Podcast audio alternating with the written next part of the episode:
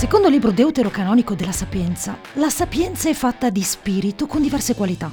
È intelligente, unico, libero, onniveggente, amico dell'uomo, amante del bene, inoffensivo, che pervade tutti gli spiriti intelligenti, puri, sottilissimi. Sono 21 qualità, 21 come le lettere dell'alfabeto italiano e come i giorni che servono per abituarsi a un cambiamento, che ci piaccia o meno, dopo 21 giorni, secondo uno studio iniziato negli anni 50 da un chirurgo plastico, Maxwell Meltz, ci si adegua si accetta un distacco, si crea un'abitudine. Nel caso di Meltz, a un certo punto l'intuizione che i suoi pazienti iniziassero a dire sì a ciò che vedevano allo specchio.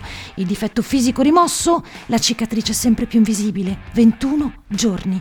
Come avrebbe poi raccontato nel libro Psico-cibernetica, che, numero 21 a parte, racconta la maggior parte di noi sottovaluta se stesso, cioè non solo ci sottovalutiamo, ma ci barattiamo. In effetti non esiste il complesso di superiorità. Coloro che sembrano possederlo, in realtà, nutrono sentimenti di inferiorità. Il loro io superiore è finto, è un nascondiglio per nascondere a se stessi e agli altri i loro più intimi sentimenti di inferiorità e insicurezza. Fateci caso. Io sono Francesca Baraghini. Benvenuti in Red Zone. Notizie di questa settimana tante. Dalla guerra in Europa Twitter, meglio dire Twitter secondo Musk, che poi tra energia, spazio, neurotecnologie, social network, Elon Musk vale oltre mille miliardi, per dire. Nella settimana in cui qualcuno, in diverse regioni della Francia, ha tagliato dei cavi in fibra ottica mandando in tilt il sistema. L'agenzia internazionale di rating Moody's teme che l'alta inflazione, causa guerra in Europa, potrebbe fare aumentare le tensioni sociali nel mondo, i prezzi dell'energia aumentano, le ripercussioni di un mancato accordo di pace potrebbero potrebbero durare più del previsto. Non solo in Europa, tra l'altro. E si torna a parlare di delfini arruolati dalla Russia. Delfini, sì, notizia smentita dal Cremlino nel 2019, quando una balena sospetta viene trovata in acque norvegesi. Eppure questa storia va avanti dagli anni 60 e la storia parla di leoni marini e delfini addestrati per cercare e riconoscere mine in fondo al mare, ma anche per custodire la flotta sovietica, visto che ogni cosa sarebbe ed è segnalata naturalmente dal sonar, ecolocalizzazione, un'onda sonora che rimbalzando su un oggetto provoca un eco di ritorno che fornisce informazioni sulla distanza e le dimensioni di quell'oggetto.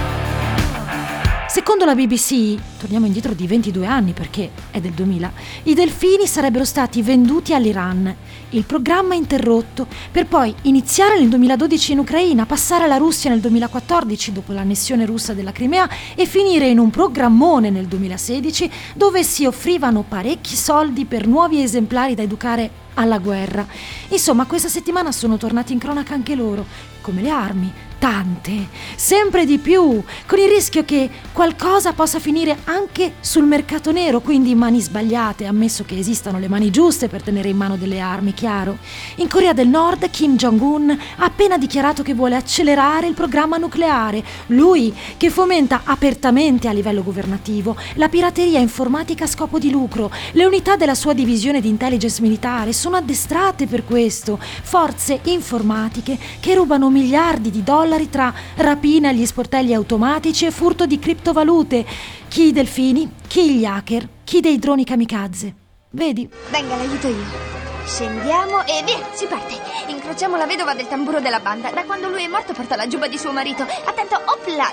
Toli, il segno della macelleria e qui ha perso un orecchio. Il signore che ride è il marito della fioraia. Ha delle rucchette maliziose intorno agli occhi. Ah, da pasticcere ci sono le caleche Piero Gourmand.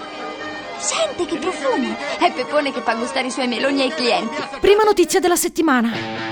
Bossware, un software che monitora la produttività da remoto di un lavoratore. Tradotto, chi lavora viene spiato per capire se rende, se è produttivo. Infatti parliamo di produttività e di un mezzo che viene molto usato nel Regno Unito e negli Stati Uniti. Secondo un sondaggio firmato digital.com, il 60% delle aziende con dipendenti che lavorano in remoto utilizza software di monitoraggio. L'88% dei datori di lavoro ha licenziato i lavoratori dopo aver implementato il software software. Altri popolari strumenti di monitoraggio utilizzati dai datori di lavoro includono software che acquisisce schermate casuali al 60%, blocca contenuti e applicazioni al 54%, registra le sequenze di tasti 44%. Quello che viene fuori è che tre dipendenti su quattro utilizzerebbero l'orario di lavoro per navigare sui social media, sui siti web. Non tutti i settori utilizzano questa, chiamiamola, strategia. Nella pubblicità, per esempio, e nel marketing è all'83%, nella tecnologia informatica e nell'informazione al 77%. Negli affari, nella finanza ci fermiamo al 60% così come nella produzione. La moda, non in modo chiaro e trasparente, è arrivata anche in Europa. Obiettivo aumentare l'efficienza. Ma la tecnologia di tracciamento può anche attivare webcam e microfoni o scattare periodicamente foto all'insaputa dei dipendenti. È un sistema in crescita che incorpora intelligenza artificiale e algoritmi complessi per dare un senso ai dati raccolti.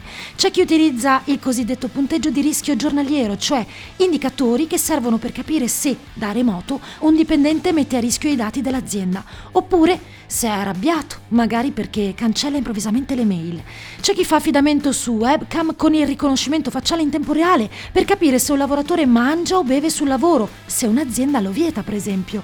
E gli strumenti che pretendono di valutare la produttività di un lavoratore sono sempre di più e sempre più onnipresenti. Prodoscore, per esempio, il suo software viene utilizzato per monitorare circa 5.000 lavoratori in varie aziende. Ogni dipendente riceve un punteggio di produttività giornaliero e poi finisce in una specie di classifica aziendale. Il punteggio è calcolato da un algoritmo che pesa e aggrega il volume di input di un lavoratore in tutte le applicazioni aziendali, cioè mail, telefoni, app di messaggi, database, quindi suggerisce bonus, promozioni e o licenziamenti in base ai propri punteggi, ma non solo, ha intenzione di lanciare un indice di felicità benessere per avvisare di un dipendente magari infelice che potrebbe aver bisogno di una pausa.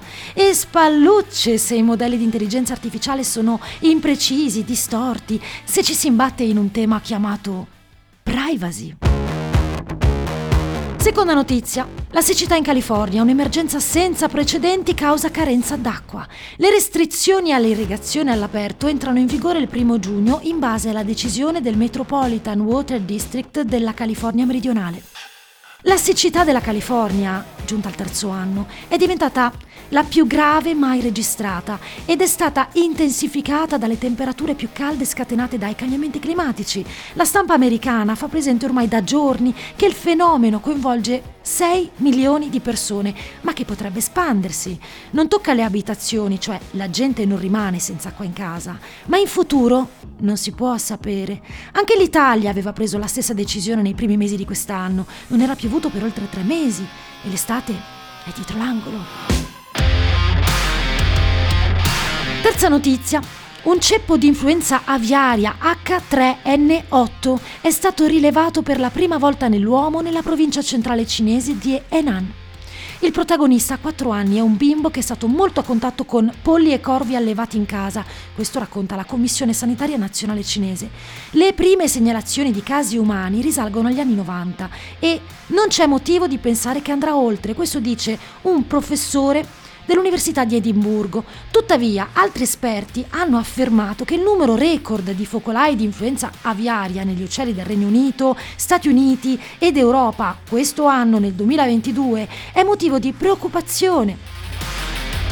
Restando sui virus, secondo una ricerca pubblicata su Nature, il cambiamento climatico potrebbe far emergere 15.000 new entry entro il 2070. Attualmente in circolazione ce ne sono tipo 10.000. L'ipotesi futura intravede pericolo anche per gli animali. Potrebbero causare epidemie all'interno degli allevamenti. Il punto di partenza della ricerca è stata l'analisi del modo in cui le aree geografiche attualmente popolate da circa 3.870 specie di mammiferi potrebbero modificarsi da qui ai prossimi 50 anni. Quarta notizia, non facciamoci distrarre da Twitter.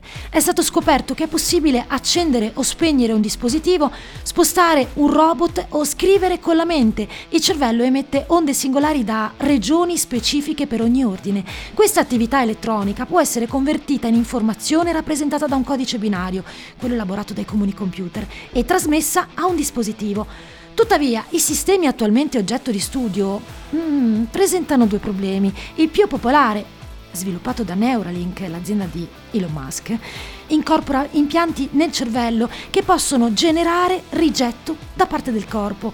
Chi usa cuffie esterne affronta l'inconveniente delle interferenze. Due esperimenti, uno sviluppato dal programma spaziale cinese e l'altro da ricercatori di università in Spagna, Regno Unito, Cina e Perù, sono riusciti a superare queste due insidie, evitando gli impianti e applicando l'intelligenza artificiale che corregge gli errori per ottenere una precisione al 99%. Ma la notizia è che Musk vuole costruire un Hyperloop, un'ipotesi di tecnologia futuribile per il trasporto ad alta velocità di merci e passeggeri all'interno di tubi a bassa pressione. È passato un po' di tempo dall'ultima volta che ne ha parlato. Mentre aziende come Virgin hanno fatto alcuni progressi nella costruzione di primi prototipi nel capire come potrebbe essere l'esperienza dei passeggeri, Musk è sicuro, è il modo più veloce per spostarsi, dice. La Boring Company ha lavorato allo scavo di tunnel che consentano ai veicoli Tesla di trasportare passeggeri un carico alla volta. Ora sembra che l'Hyperloop potrebbe essere sottoterra, dove chiunque sarebbe, dice Musk, immune immune alle condizioni meteo di superficie. Quindi non avrebbe importanza se un uragano stesse imperversando lassù. Un bel salto quantico passare dai veicoli Tesla a quattro ruote ai pod futuristici. Insomma, non facciamoci distrarre dai 5T.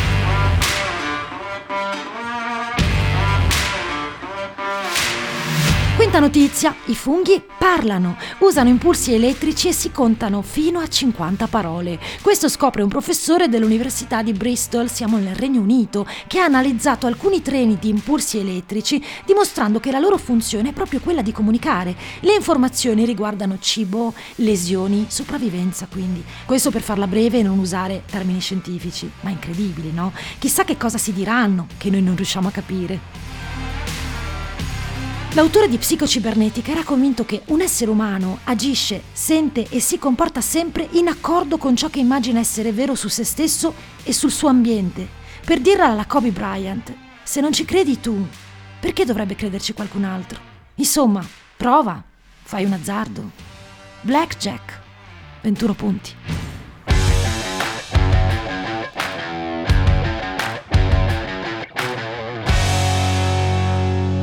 Red Zone è una produzione Dopcast